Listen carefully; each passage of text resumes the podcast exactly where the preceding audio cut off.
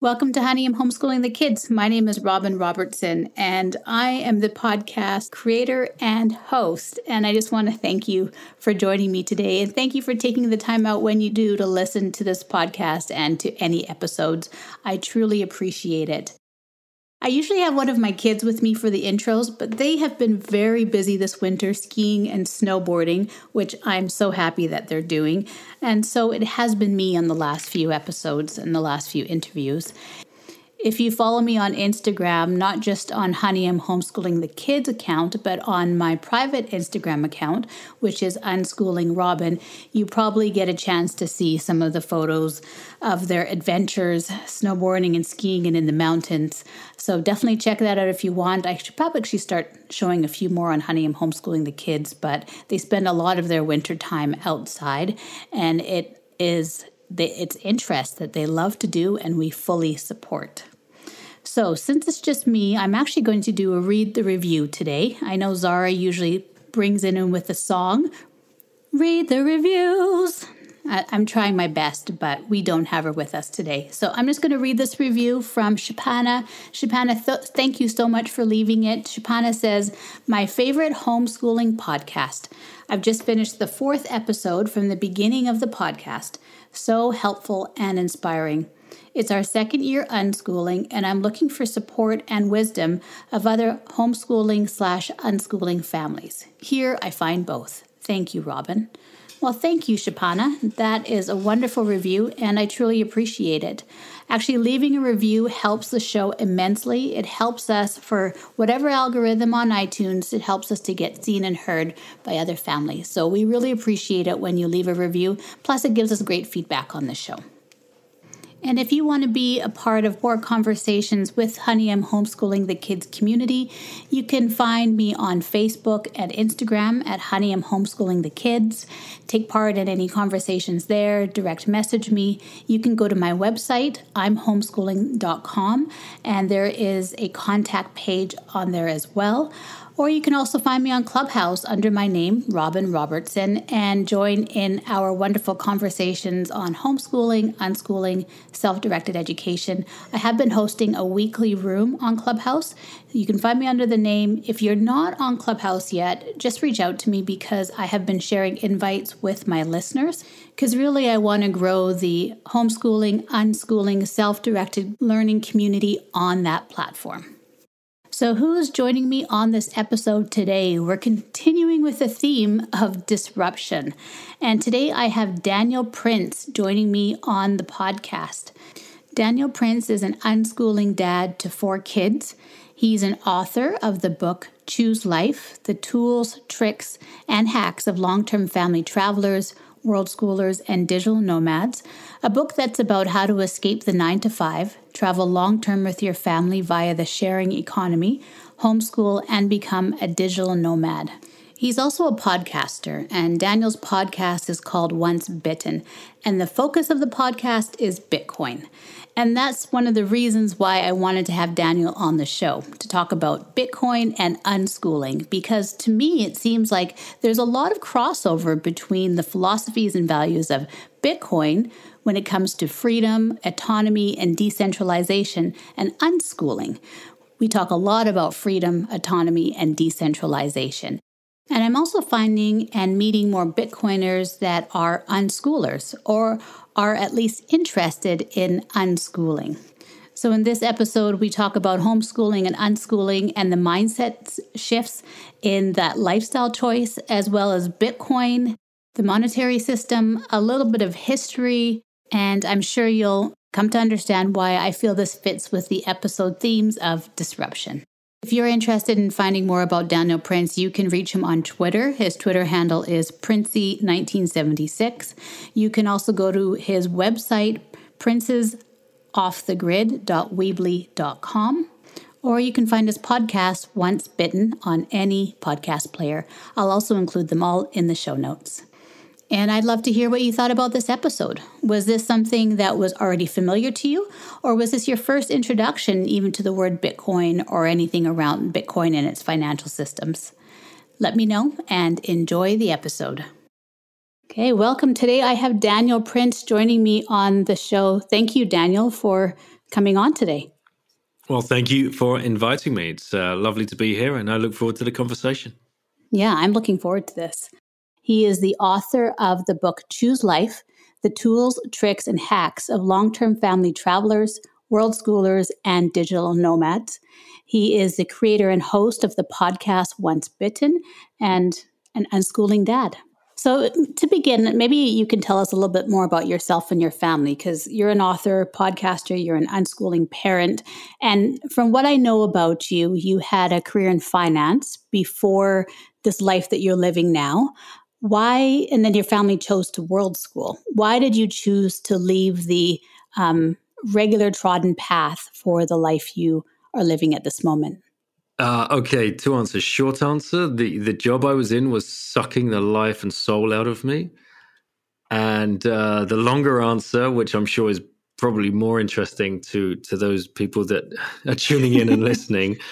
Um, I'd, I'd got to a point in in my career. Yes, you're correct. I worked in finance. I was a, a foreign exchange broker, and I'd been in that role for 17 years. Had spent two to three years in in London and fourteen to fifteen years in Singapore uh, with with my wife and by that time four kids that we had had in Singapore, and the the business I was in just wasn't really setting me alight, to say the least. Uh, you you you kept coming up against a lot of um, uh, I don't want to use bad language here, but people that you would not generally want to be around. And there, there were situations and stresses that were just really becoming far too much to handle, especially as a uh, you know a father of four and a husband.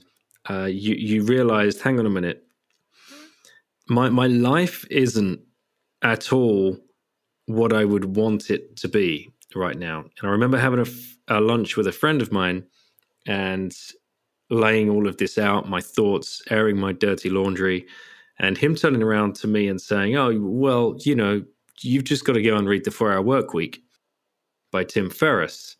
Hmm. And I looked at him, I'm like, That's all you got? Like, you know, I just, you know, you've just listened to me for the last 30 minutes and you're like, just go and read a self help book and get over it. And I never ever read these kind of books. The thought of reading them, and the reason is I, I worked under somebody that did read these kind of books, and he was a mega Anthony Robbins fan, huge, to the point where he would pay sixty to eighty thousand dollars a year to go on all of his retreats. Wow. Okay.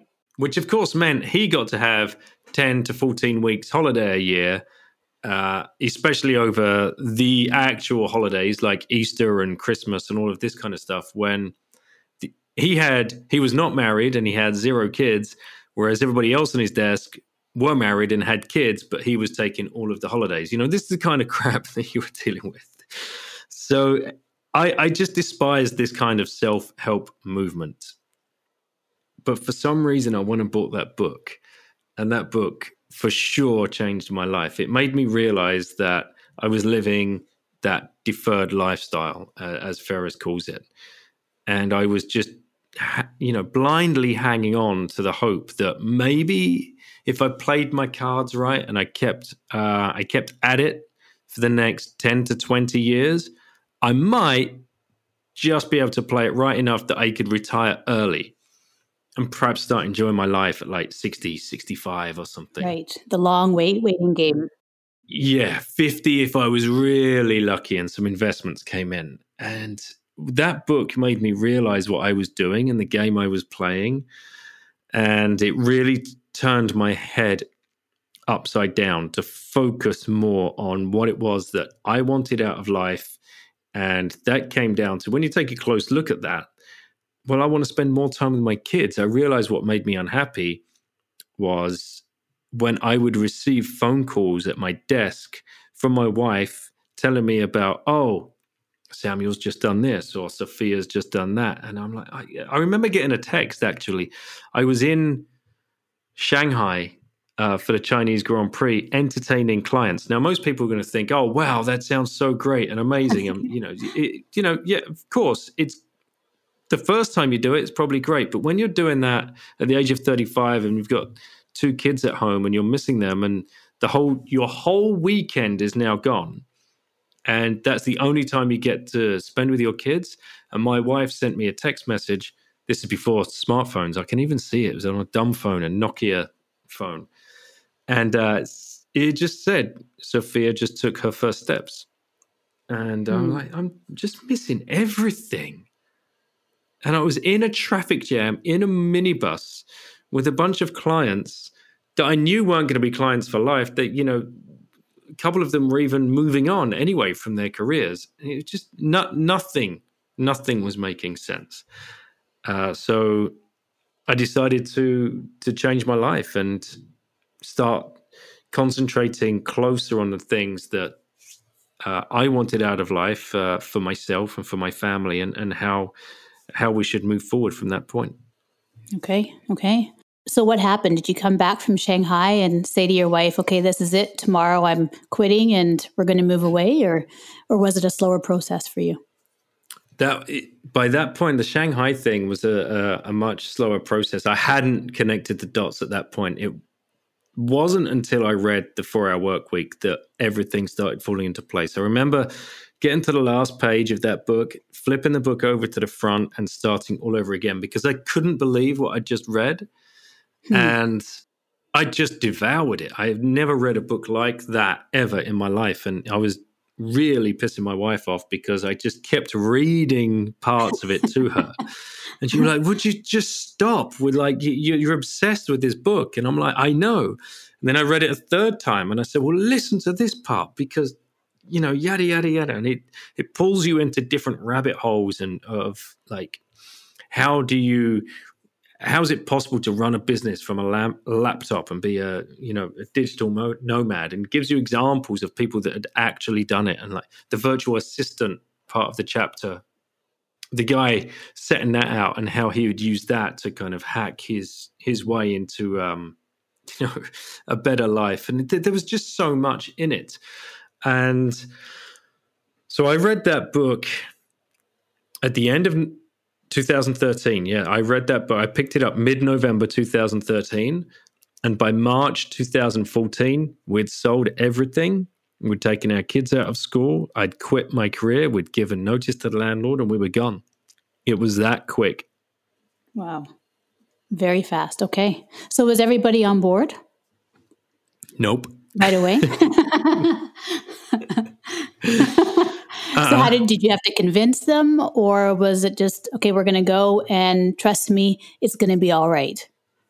Uh, so the the way it started to transpire was um, like I said, I, I, kept reading parts of the book to to my wife, and uh, she she would she would say to me like, you know, I've been trying to figure out what's what's wrong, what's been wrong with like our life here for the last couple of years, the last handful of years, but you've never been open to listening about it, and hmm. I wasn't. I was a completely closed door uh, because I would I would get home from the office, and at least twice a week I would be making a dash home just just to see my wife and the kids before I had a shower, got redressed, and had to go out to a client dinner or something.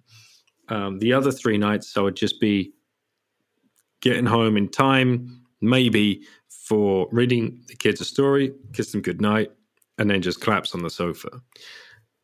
And I didn't. Uh, the last thing you can bring up to somebody that's in that state of mind is, "Oh, there's something wrong with our lives. We've got to change it." Right. Uh, right. Especially, and you know, it might sound a bit sexist, uh, but to to all the the men out there, we, we we don't take that kind of criticism very well uh, when when we've in our mind we're, we're, doing everything we can to keep a mm-hmm. roof over our heads and make sure everyone's got a good life and all the things they need a good education and food on the table etc it feels like a, a bit of an attack. Um, it, right, on your provider oh, role. Any, anyone who's it, a provider that feels, yeah, like you're exactly. less, they're not doing the not doing it well or not doing it right. Absolutely. And I had not been aware of that at all uh, until this book exposed me to to looking at life differently and then led me to having these conversations with my wife and then realizing how closed I had been to to what she was trying to convey over the last however long. So then that led to a much more natural conversation about it, and that's I think why it was uh, a lot quicker than mm. um, than if it was just one person trying to, you know, push the narrative. So we we just had very long, thoughtful conversations about, you know, what what are the implications of this?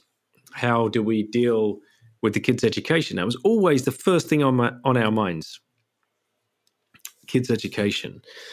And then that, of course, pulled us into the rabbit hole of, well, there's a whole bunch of people that are either homeschooling or unschooling. World schooling was just about becoming a, a, a term, I think, at, at, that point. And of course, that was something new and exciting.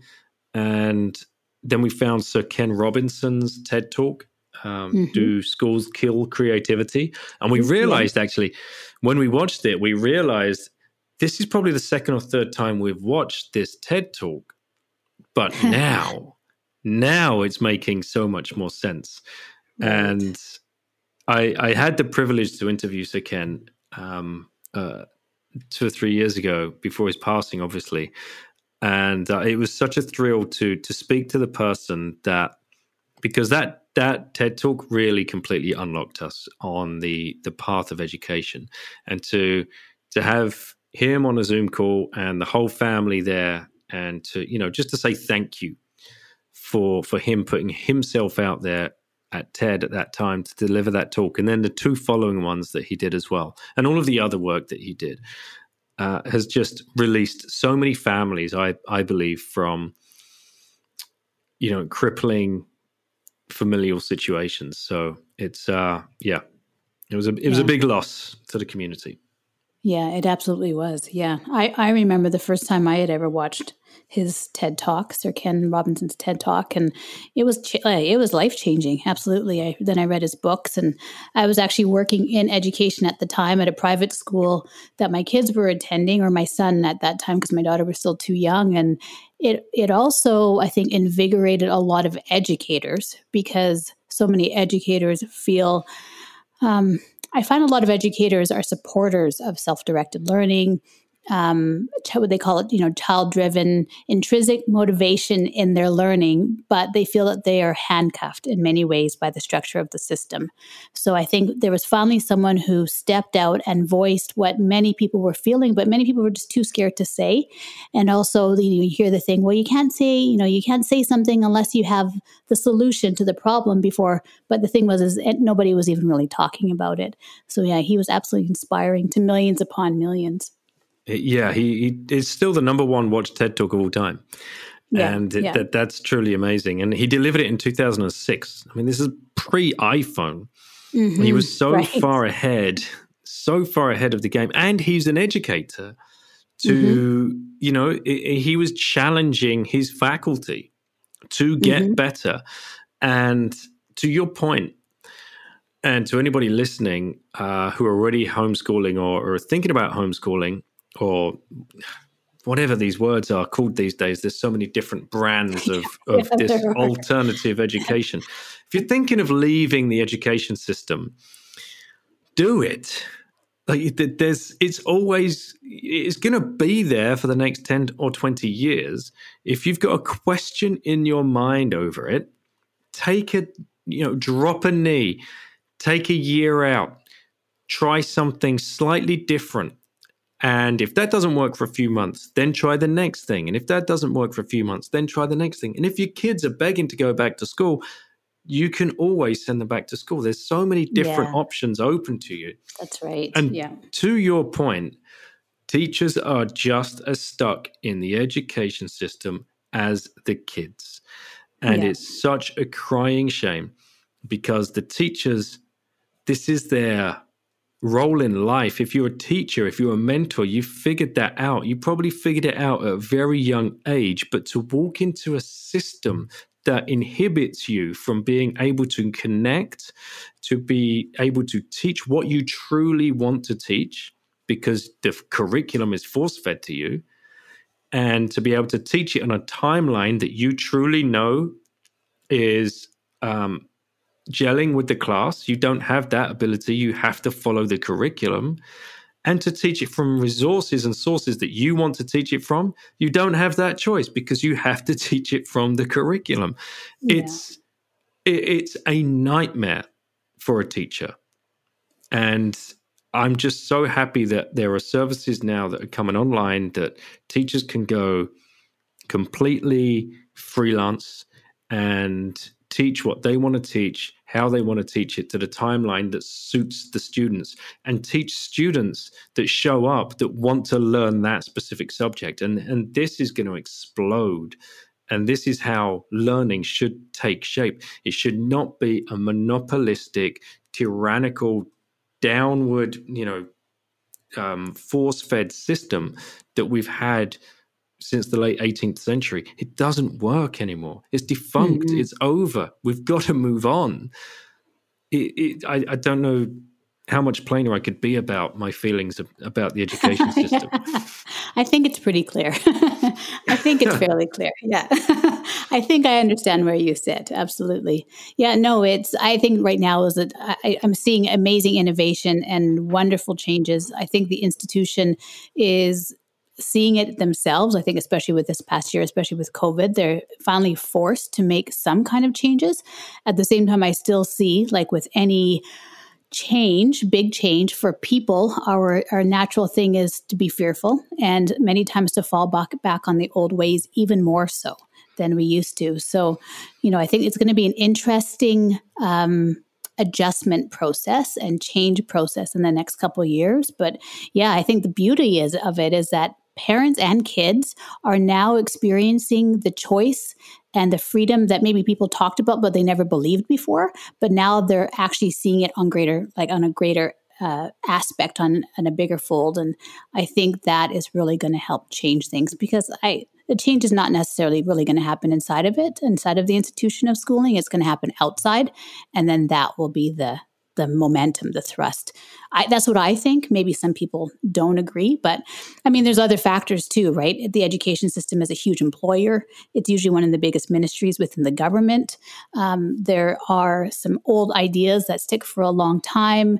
There, you know, there's there's so many so many other playing factors as well that surround it. That uh, you know, and depending what country you live in, the rest of society sometimes is a bit stuck, and so they kind of keep asking the government and ministry to keep doing the same thing or they want to see certain things but they don't know how to that you can achieve it in other ways or that learning actually isn't really that specific process. There's so many diverse ways to learn and diverse people and you know backgrounds and ways to do things. So yeah yeah it's uh it's a time of change though i think for sure. Let, so, let's hope so yeah, let's absolutely hope so. Yeah. Well, I, but at the same time, I guess there'll be those who do change and uh, who take that responsibility, and those who don't as well. So we'll we'll see how that all plays out as well. So I want to ask you too. So you guys left. So 2014, March 2014, you made the choice to leave, to quit your job, to sell everything, and to head out on the road. You started world schooling with your family.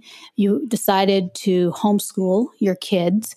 And how was that transition for you? Was it, you know, it was, did you discover community right away? Did you discover a, a new way of learning and living? How did that unfold? Big changes. That was I, I remember looking back at it now, and we, I think we probably made the the same mistake that all newbie homeschoolers make, and try and set some kind of schedule to learn hmm. by and some kind of timetable. Uh, and then you quickly realize, well, that's never going to work this is this is not homeschool. This is school from home, and there's no way in the world that you, you, you can tell your kid that okay we're going to be teaching math from 9 till 10 and then we'll have a little break and then we're going to do science from 10:15 and download all this stuff from the internet. Uh, you know nobody has the motivation for that and that is not what homeschooling is. Homeschooling is a mindset. It's a mm-hmm. lifestyle choice and it's moving completely away from from that. I mean like the the the worst I mean, the, the worst way to try and educate people is to force 25 people into a small room and say, right, go, you know, you're going to listen and you're going to learn. That's mm-hmm. just not generally how human beings learn. So we we we figured out, and because we were traveling as well, we were bouncing around a lot. You know, perhaps every two weeks on average, we were we were into a different country or a different city, and we were home swapping as we went. So there there was lots and lots of changes. Uh, so there's only so much uh, that we could take with us, uh, uh resources wise. So we were heavily reliant on uh, Khan Academy, for example, which was just an absolute unbelievable resource for, for the kids just to sit down and do um, do do a little bit of whatever because you you can do anything on that platform. It's unbelievable. Yeah, and the um, we had little apps on the phones as well. So if we were going on a long train journey, for example, you could just throw kids love having that little phone in their hand. But if you give it to them already open on, uh, we used to use Squeebles. Uh, it was a little a little game, free game at the time that the kids could just learn maths on. But it was through doing a game, and you you had to do like your little times tables and then you got to sh- it was a little bit like angry birds or something like that. And then you could just play the game after that and, and shoot these little characters. And then you realize my god i could have spent two hours trying to drill into them the seven times table. They've just spent half an hour on a train and they're halfway through it they can recite it already. And you're like this is this is crazy. Um so we we kind of tweaked it as as we went but that is not to say by any stretch of the imagination that it was easy and it didn't have its own stresses and its own pressures and its own arguments and its own blow ups, because at the end of the day, you're a family unit and that is going to happen. One thing I would say to, to parents that are new to this, that uh, are even considering it, um, I, I, found as as a father, uh, all of a sudden, here's a guy that hasn't been around the family that much of a great deal to being around the family every single minute of every day. That's a big change for me, but it's also mm. a hmm. big change for everybody else as well. Right. And that brings with it its own challenges because all of a sudden, uh, my wife, who was used to pretty much single parenting, now has an extra input out of left field. like, that, well, what do you mean? Like, just let him go and play, and you know they can run around naked in the garden like that. That's that's not the way things go down here. Well, be all right. Don't worry about it. You know, it's just just just weird stuff like that. Um, that plays on that can play obviously on a relationship because everything changes right everything changes first of all your identity changes that's a big yeah. thing. I think that's I I don't think that's talked about enough. Like the the change of identity. I, I agree. Yep. Did you struggle? With identity changes? Yeah, absolutely. Yeah. I think right. I think as a you know as a parent as a mother who had a career before and then really gave that up to you know full time like we were old schooled and homeschooled to unschool uh, that is definitely a shift and and as well being you know my husband being around all the time as well. It was yeah, there there's so many shifts and role shifts and, and the same, you know, taking taking work and life digitally and um, you know, just the whole shift on his work change in every way. And then the kids no longer, you know, having in school when all of a sudden that's a whole new responsibility on your shoulders, right? I, I, think that's part of it that we forget is that when we send our kids off to school, I think in many ways, unconsciously even, we're like, here you go, we're releasing our responsibility of our kids and we're just giving it over to the school. And all of a sudden now it's like, oh, now we're, you know, we're taking ownership of that for, you know, we feel like we're taking ownership of their learning or their future in that ways when so many times I think people, um, parents let that go when they send their kids to school. So that becomes daunting at first. I think it's a huge gift actually in the end, but at first it can be daunting to have all those changes in responsibility for sure. So yeah. It truly yeah, is. And sorry. no, no, no, you're right. You're right. You you you are off the hook. If you put them on the big yellow bus, you're done, right? I'm yeah, just yeah. I'm doing what I'm supposed to do. Yeah, and, and it's not be- my fault if something goes wrong. It's the teacher's fault or it's the school's mm-hmm. fault. Yeah, yeah. Hundred percent. And then you can blame the teacher, or yes. you can blame the curriculum, or you can blame something else. But you are off the hook because you are doing what society expects from you. Yes, you got the 2.4 exactly. kids, you got the two cars, you got the white picket fence, you send them yep. to the best school. Um, yep. Most people, I would say, mo- here's here's here's the the funny thing about um, the the dichotomy here is like most people look at homeschoolers and think they are irresponsible and know, yeah. judge them in an instant. Like yes. you guys, you guys are harming your kids. You you have no idea what you're doing. Yeah. What thing? What what makes you think you have the right to yeah. take them out of uh, of school? Uh, yeah. Another one I love. You know better than any of us or anyone Absolutely. who's a professional doing that. Yeah. How do you think you're going to be able to teach science? What gives you the right to think you can teach chemistry? You know, all, all of this stuff. You know, I heard it a million times, and um, it's it's not that when what we're doing actually is taking that full responsibility on. It's a really measured decision. It's a it's it's tough. Uh, you but you, what you're trying to do is you're you're, you're separating um, education from state because mm-hmm. that's what it is at the end of the day. Like that state education, and if you if you question for a second what what they're being taught and how they're being taught, you are very quickly shut down by the masses. And, you know, the, the biggest put down is, well, you know, free education is a human right and all, and all of this kind of thing. It's like, yeah, okay, of course, education should be there for everybody. Like, no homeschooler is ever going to say the opposite. You know, it's not like we're ardently against this thought of, no, you know, you know, shut it all down. Of course not. Education is so important to us that we want to take control of it. And and how can anyone question that decision? It's mm-hmm. I'm taking complete control of this because I feel that I would know best as a parent. I am closest to this other human being that I brought into the world I can see what sets them alight. I can see what they're bored by, and I can get in the way in you know very subtle and nuanced ways and help them nurture what they are truly passionate about. And at the end of the day, of course, they're going to be able to do basic math and basic spelling and basic grammar and write a letter and you know all of this kind of stuff. That's all going to be taken care of, no problem.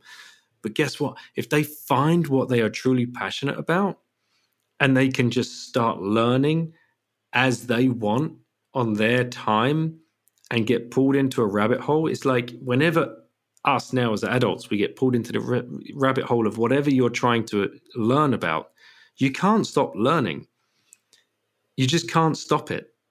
Yeah. Whereas if you put them into a situation where they're bored by 90% of the classes or they they for whatever reason they they don't kind of get on with 90% of their classmates that they're forced into being around, that's a pretty dim place to be.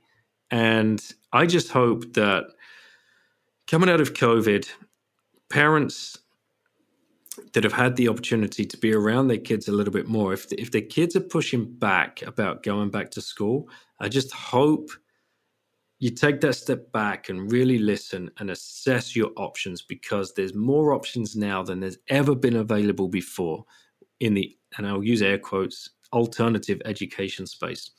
There's an answer. It's not just put them back on the yellow bus. There is yeah. something out there. Yeah. Yeah, and there's a and and for those parents that maybe feel a little bit daunted that they uh, don't feel that they won't be able to hack it or to be successful at it, the great thing now is because of the growth, there's a bigger and broader community. So there are people who are saying, you know what, I've actually done it for years and have kids who are grown, and we just never really t- spoke about it because we felt like we were the only ones doing it. Or ones who said, I've been doing it for 10 years and this is this is how it's been working for us and it's been wonderful because of this, this, and this. You know, there's there's a lot more people to reach out to as well, which is a huge value in that too as it grows.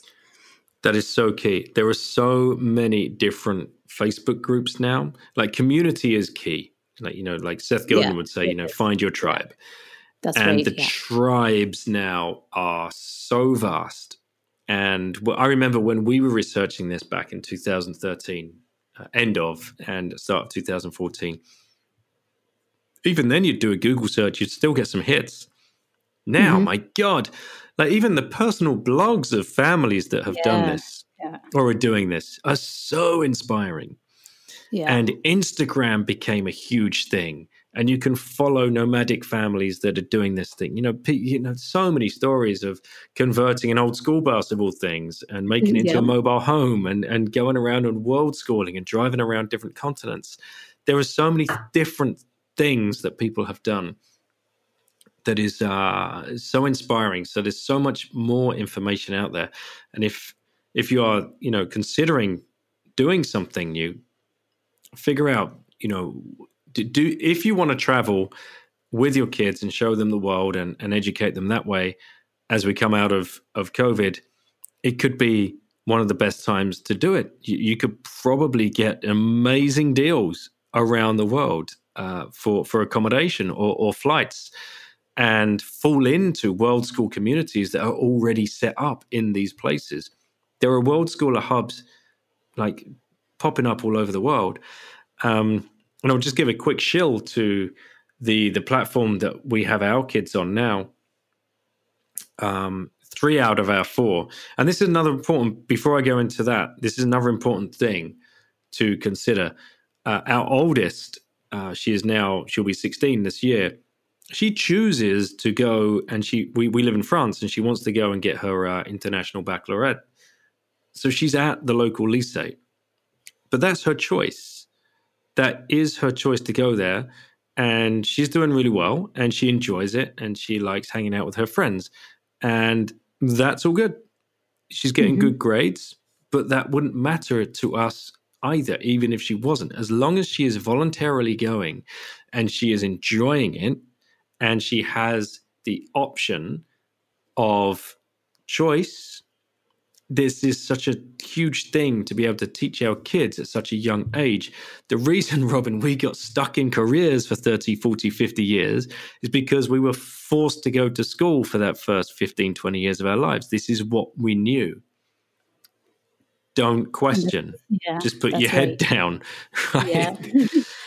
yeah. and grind it out. Um, but my other three kids are on a platform called uh, GalileoXP.com. Oh, yeah. I know and Galileo XP. Yeah. You do? Okay. Mm-hmm. So yeah. they've been going for um, uh, a full year now, just over, and they have almost 200 students from all around the world. They have facilitators from all around the world. They have different clubs. They don't even call them lessons, they call them clubs. Then they have nano degrees uh, where somebody, a special guest, will show up for a month and do a nano degree on a certain subject, whatever that might be. And this is for kids aged uh, 8 to 18 years of age. And my three kids are loving it. They're thriving in it. it it's freed up my wife and I to um, concentrate on more day to day things. They're not bothering us every two seconds they are self motivated, they are self organized, and it's it's truly amazing to watch how how they're blossoming under this completely decentralized online school where they're always interacting with people from goodness knows where and more and more students are joining all the time. And it's just an amazing project. But that won't be the only one. There will be many more that come along like this yeah, that's right. I agree. Yeah, I am familiar with it, and and I know the beauty of it is it really caters to self-directed learners, to the students that are looking to uh, you know self-determination and having that choice which is wonderful so yeah I've, I've looked through the programs Actually, I actually know someone who was working with galileo as well a friend of mine um, in canada so yeah, I think it's a fantastic Is that platform. Stacy by any chance? Yeah, it is Stacy. Okay. Yeah. yeah. I was just on her podcast too. ah, nice, nice. Yeah. Stacy's great. She's fantastic. Excellent. So that that also brings me, I you know we're talking about, I think really the theme, right? Um, decentralization, autonomy, choice, uh, self-determination. And you know that brings about a, a, topic that I really wanted to talk to you more about today. And I know I, I got a little bit of background and where you're coming from, and those who don't know you can kind of get an idea of, of your family's movement and flow into the world you're in now. Um, but there's a theme that I think is common, and I think it comes up especially for families that choose to leave the system and unschool. And, you know, that is around that's the Bitcoin.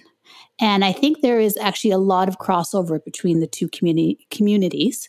Um, and I think you probably agree with me as well, but it's not talked about a lot as of yet. Um, so that is one thing I really wanted to talk about today. So I thought first maybe you could briefly and as as simply as we can maybe for those that are new to bitcoin maybe or unclear explain what bitcoin is. Um, maybe we can take the approach of the difference between bitcoin and like the the fiat system the monetary system that we that most are familiar with right now. And then why blit like why bitcoin is i think a, a I'm trying to think. You know, unschooling is like a way of life, really. It's not just something we do from time to time. And I think there's a lot of crossover with that, with the beliefs and values of Bitcoin as well, and having self determination, autonomy, decentralization. But I'll let you take it over now, and maybe you can, uh, maybe you don't agree with me. I don't know. let me know. it's, uh, man, it's such a great question. It's such a, a wide open one. Okay.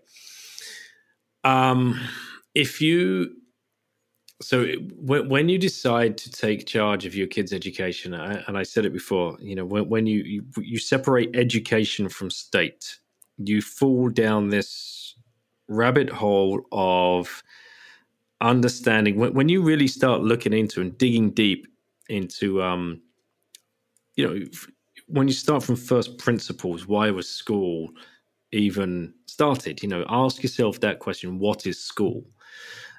And you, there are some brilliant, brilliant interviews out there. You know, John Taylor Gatto. Go and listen to a few of his YouTube interviews, or find some of the really old John Holt, H O L T, some of mm-hmm. his uh, early interviews, and this is wow.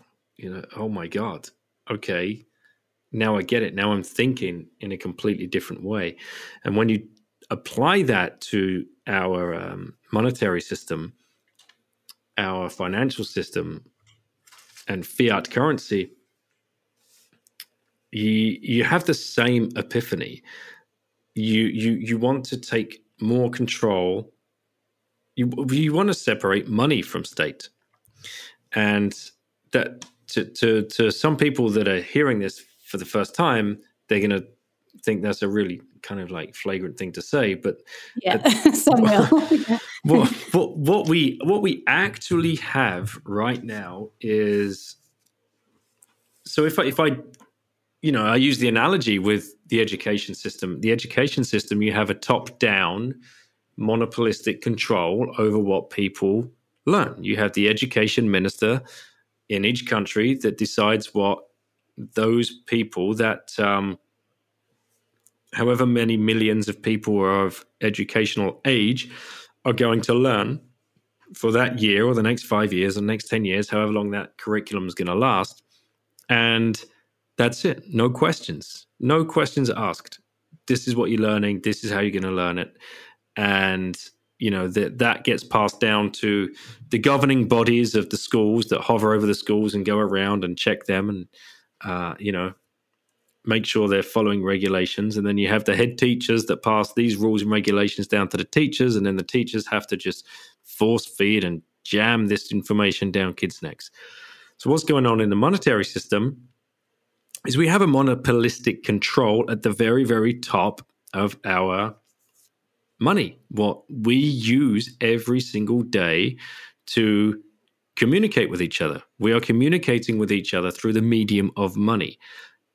The prices of goods and services should be left to the free market to decide the value of that good or service that that person is offering. However, what we have is a completely manipulated system where those in control at the very tippy tippy top. And if I use um, the analogy of the Federal Reserve in the in the U.S. Uh, and obviously central banks all around the world, but you know the mm-hmm. Federal Reserve. Firstly, there's nothing federal about it. It's not a government entity. It is right. a privately owned um, corporation. It's never been audited. Yeah. Right. It's never been audited ever. And there are uh, uh, anywhere between six to a dozen private stakeholders that expect anywhere between a six to 12% dividend every single year. And all they do is print money and manipulate interest rates. And because the US dollar is the global reserve currency, all of our trade on a grand scale, any commodity, whether it's anything from soybean, corn, wheat to palm oil to crude oil that is being shipped all around the world, that is getting settled in US dollars. So every time they make these decisions in their closed little door offices, and come out and announce it to the world what they're doing with interest rates and how much money they're printing to create stimulus into the economy sends ripple effects around the world and it's a disastrous disastrous system. And somehow we've been asleep to it for well since 1971 since we came off the gold standard under under Nixon. Right. So what we get very, very, very quickly when we talk about the gold standard, everything was pegged against gold, and gold was really considered um, like it didn't fluctuate as much, I guess you could say, because you had to when you when you pegged it as something against gold, you had to have that gold. You had to prove that you had that amount, and therefore you can say, well, I'll say, you know, I, I, here's twenty dollars, and you had to prove that you had twenty dollars in collateral of actual worth of gold with you. Well, but that's what changed in 1971. I think probably some everyone should go and research a little bit about that as well. But just to give a little bit of an idea or background for those that this is completely new to what it means, mm-hmm. what the gold standard actually meant. Yes, absolutely.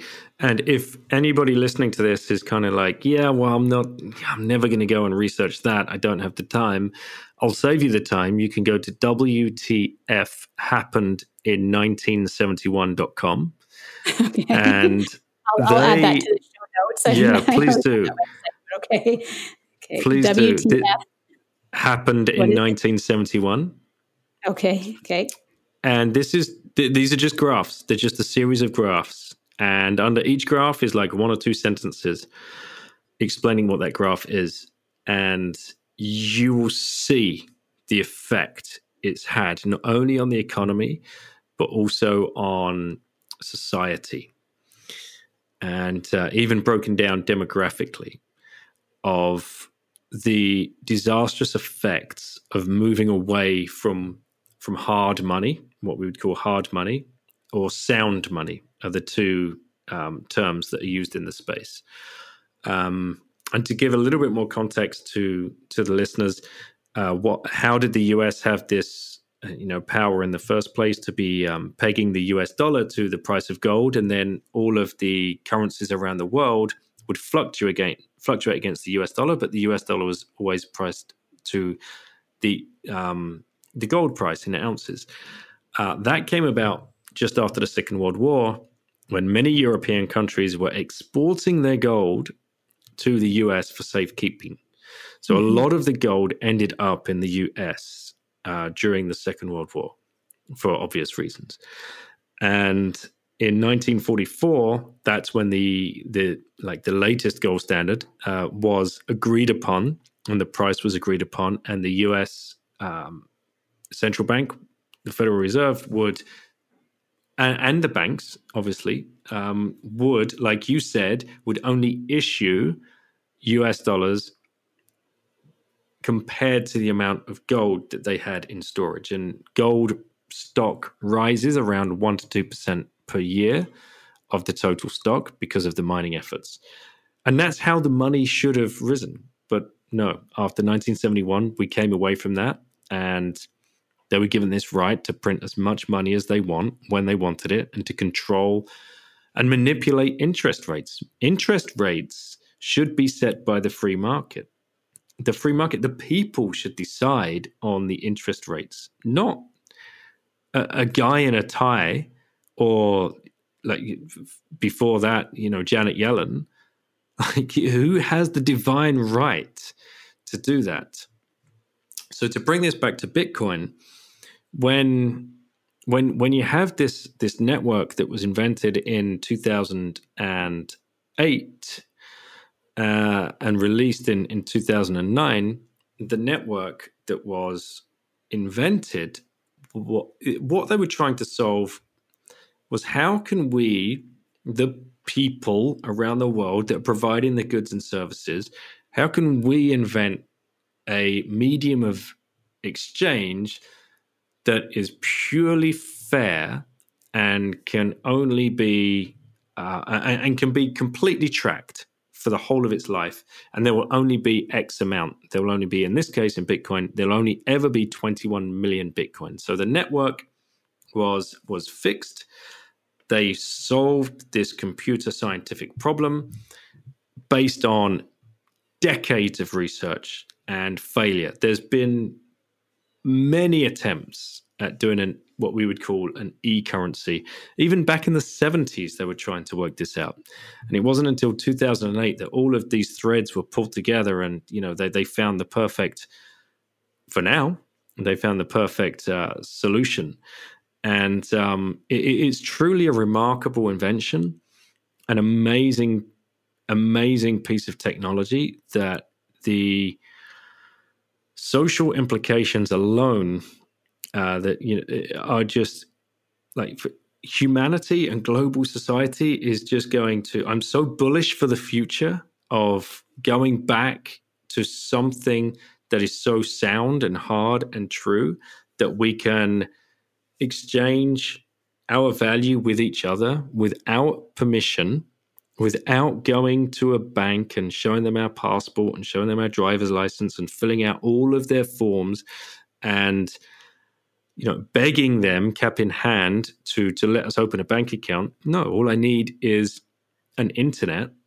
and i'm part of this this monetary network that is being built in front of our eyes and you could probably hear the passion in my voice. That's that's why I started.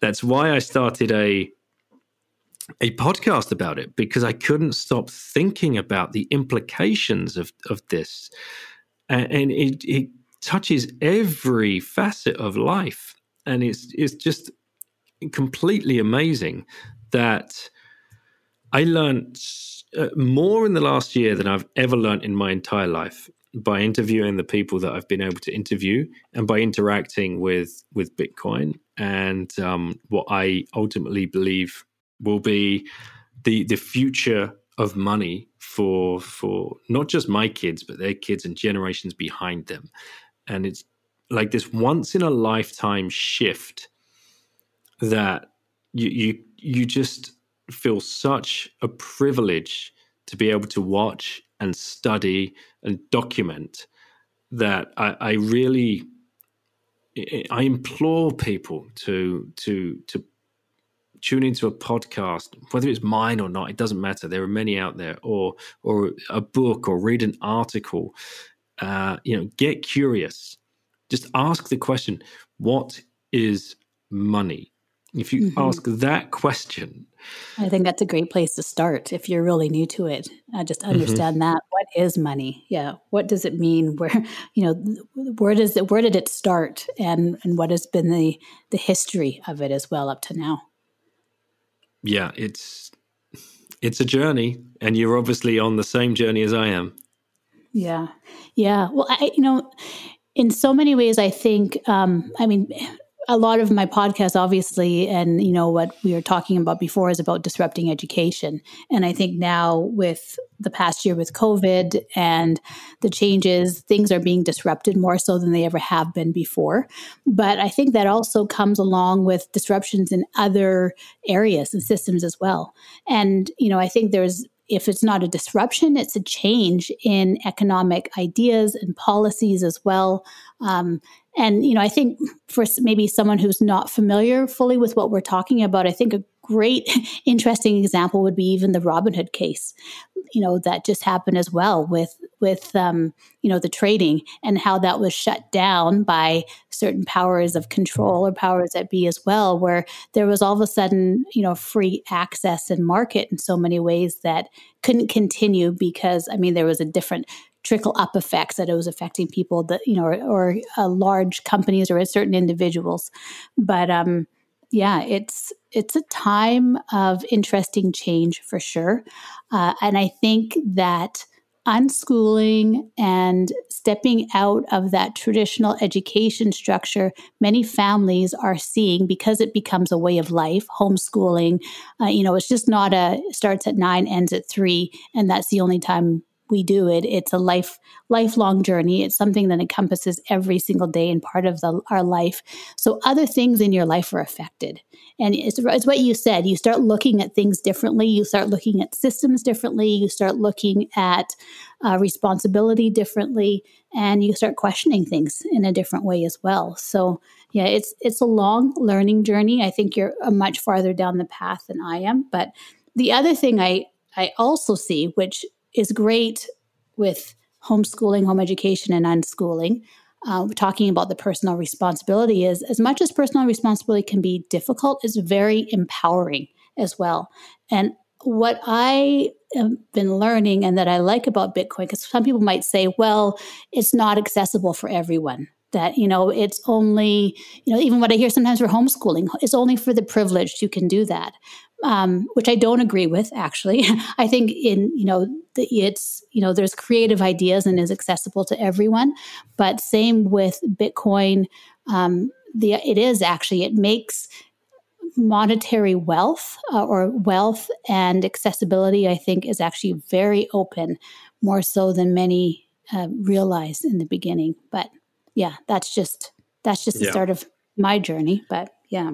Well, I, what I try and explain to people is um, it's uh, first and foremost a store of value, because the the value that you that the wealth that you've accrued so far throughout of all of your working years and your hard work and the time that you've completely sacrificed and this brings us all the way back to you know my story at the beginning i was sacrificing time mm-hmm. huge amounts of time away from my family because I thought that was the right thing to do because that's how I got paid and that's how I kept them safe and, and whatever else. But wh- when you realize that your time is being stolen through inflation and inflation is being driven by this monopolistic control and the way they do it is by manipulating the interest rates whenever they want and by printing the money whenever they want. And it's not just printing like physically going to a printing machine and pressing print. It's literally typing extra zeros in the balance sheet at the Federal Reserve.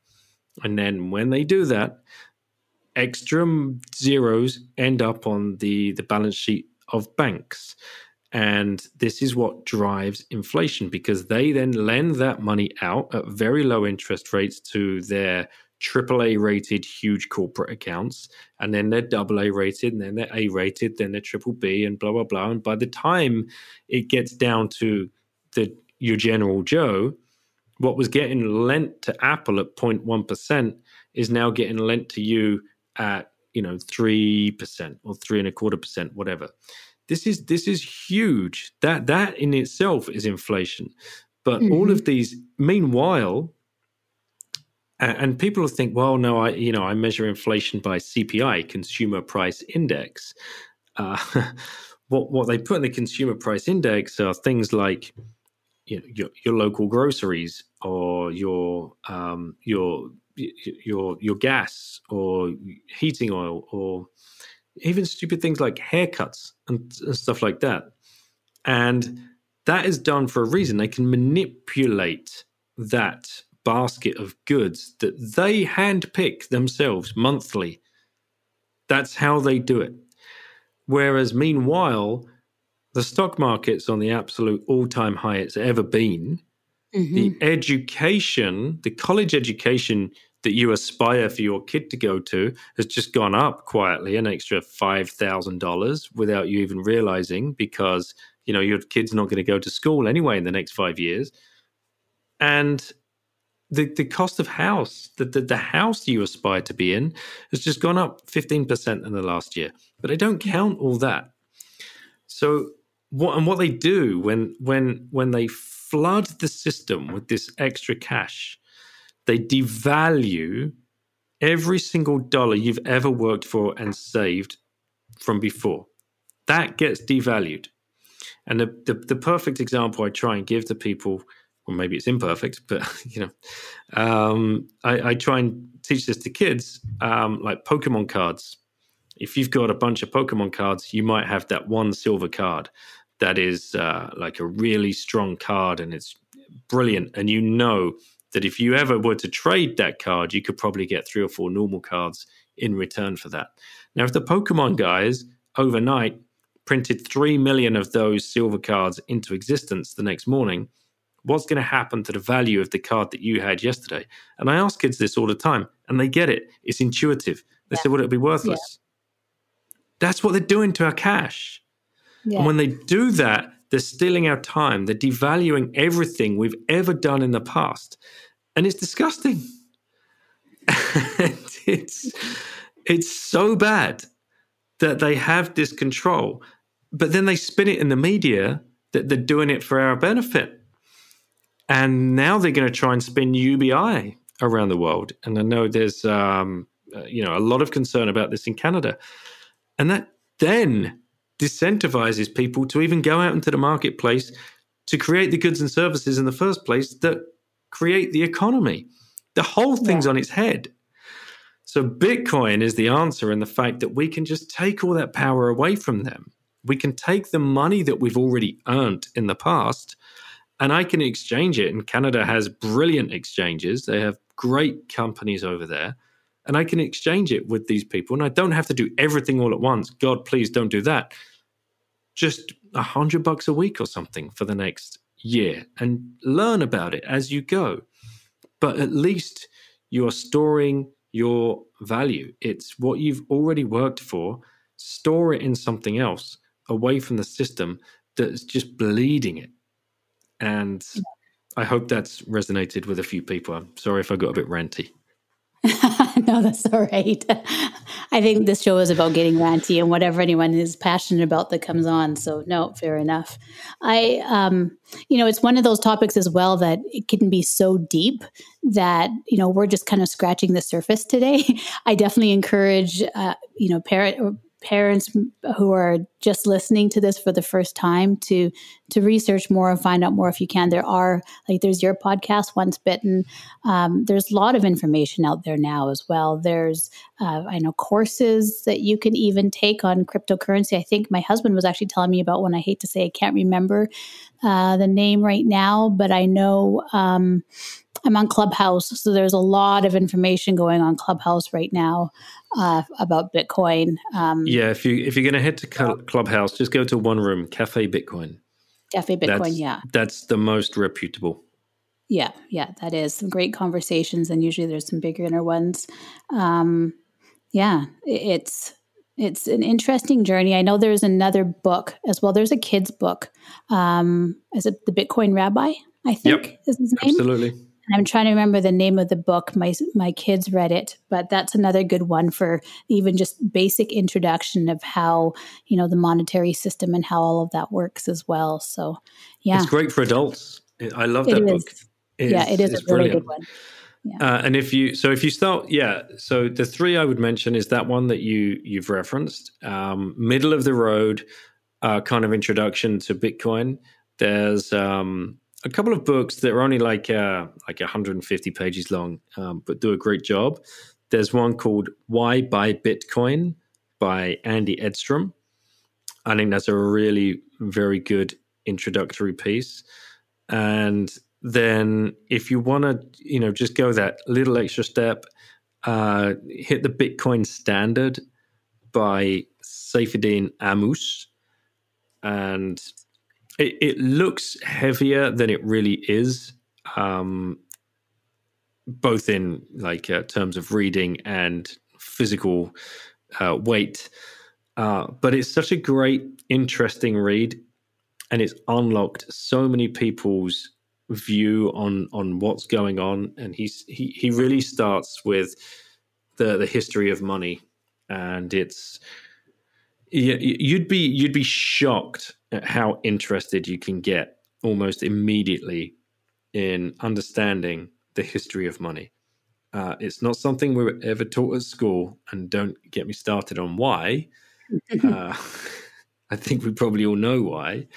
Um, but when you when you start reading it and start learning about it, it it truly does honestly become intuitive and it, it's not work at all to start studying. It, studying is the wrong word. Um, that's what we call falling down the rabbit hole um, Right, in, in right, the Bitcoin yeah. community.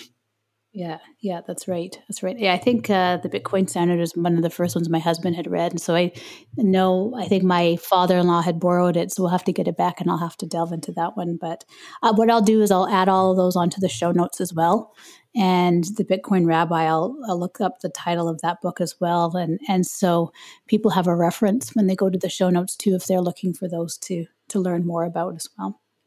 I think it might just be called Bitcoin Kids. Um, I'm trying to trying to picture it. Uh, I can find in it. the other room. Yeah. Okay. Anyway, yeah, mm, yeah. Put it in the show notes. Okay, I will. Absolutely. Okay. Well, I mean, yeah, this is something I know we're getting onto our time, and I want to be respectful of your time too. And we could get, go down the rabbit hole even further, but I think, you know, at least it's an introduction to families if they are just hearing and learning about it, especially those who are now, you know, have those questions like, you know, why did, you know, we've, all you know, you hear sometimes, well, why do we do it this way? Because we've always just done it this way. But when you step beyond that and start learning about, you know, why do things run a certain way? Why, why is this happening? What's the connection to this, especially when it comes to our economy and money? Uh, I know for you and I, because we're not American, we have a different, uh, probably, viewpoint on some things, but we also are heavily influenced by the United States. And we see that very clear and well because we are not American as well, and how much of an influence it has on our um, economy and culture as well. So um, I think that gives us a different stance on things too. But um, yeah, Absolutely. w- what else would you like to add? Um, I've just remembered the name of the book, Bitcoin Money. It was that simple. Okay, yeah, by the Bitcoin Rabbi. Um, anything else I want to add? Uh, go for it. Just go for it. If you're listening to this podcast, you're there. You're there. You, you, you've done. You've done the research. The- the- you- If you're listening to this podcast, this is it. This is the research. There's no turning back. Don't turn back. Don't listen to the doubters. You, you you've probably got to have some very uncomfortable conversations coming your way, whether that's with very close fa- uh, friends uh, and um, you know mums and dads and brothers and sisters. They're all going to tell you you're crazy. Don't listen. This is in you. This is it. This is now. This is the time. Go do it. You can always come back. And I think that's the point that I reached when I realized. I think I, I turned to my wife and said, "Wow, think of like the the agony we've been through the last six weeks talking about this, like, you know, not getting any sleep, you know, our heads getting turned upside down. If we don't do this, imagine turning around to each other in 15 years when the kids are gone and saying, yeah. hmm, I wonder what if. Yeah. Don't, what, don't what live with that. Yeah. Yeah. Don't right. live with that. Yeah. Yeah. Absolutely. Yeah take the step. Yeah, it's well worth it. And I think for many, that's right. If you're listening to this and you're already you're already part way into the on that journey, or you're looking at taking the step onto the journey, it, for sure there's going to be obstacles and doubters, but it is well worth it. The the beauty and the the bonuses, the the gifts are far outweigh all of that. So, yeah, thank you. One hundred percent. Well, thank you, thank you for inviting me on. It has been uh, been great to be here. I, I hope um, this adds some value to to some people, and um, thank you for doing what you're doing and everything that uh, you're trying to add back to the community and, and share what you've learned and your experiences. Uh, so, yeah, hats off. I, I really appreciate you uh, you doing this. Thank you, and likewise, right back at you. And I'm, I'm happy you came on the show, and and thank you for all the value that you're providing the community too. So it's uh it's we're very grateful. And I just want to say if anybody has questions, because I'm sure I'll probably get questions and emails after this airs, um, you can definitely send them to me. Uh, and is there a way that anybody can reach out to you? Is Twitter the best way? Uh, through you your website? Uh, how can anyone reach out and find out more? Yeah, the, the website is uh, my surname, Prince, uh, well, princes off the grid dot weebly.com.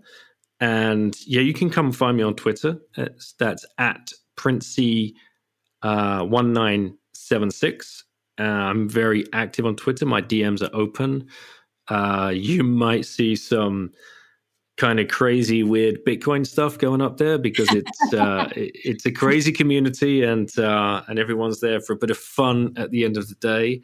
And uh, we we can get into some heated debates with certain individuals.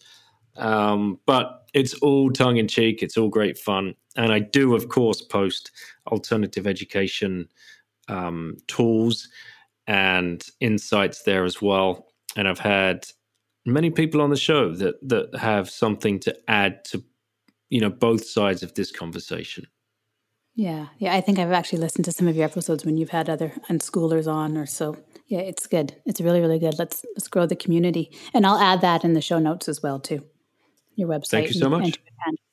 Hey, thanks, Daniel. I appreciate coming on. Anytime. Take care. Thank you.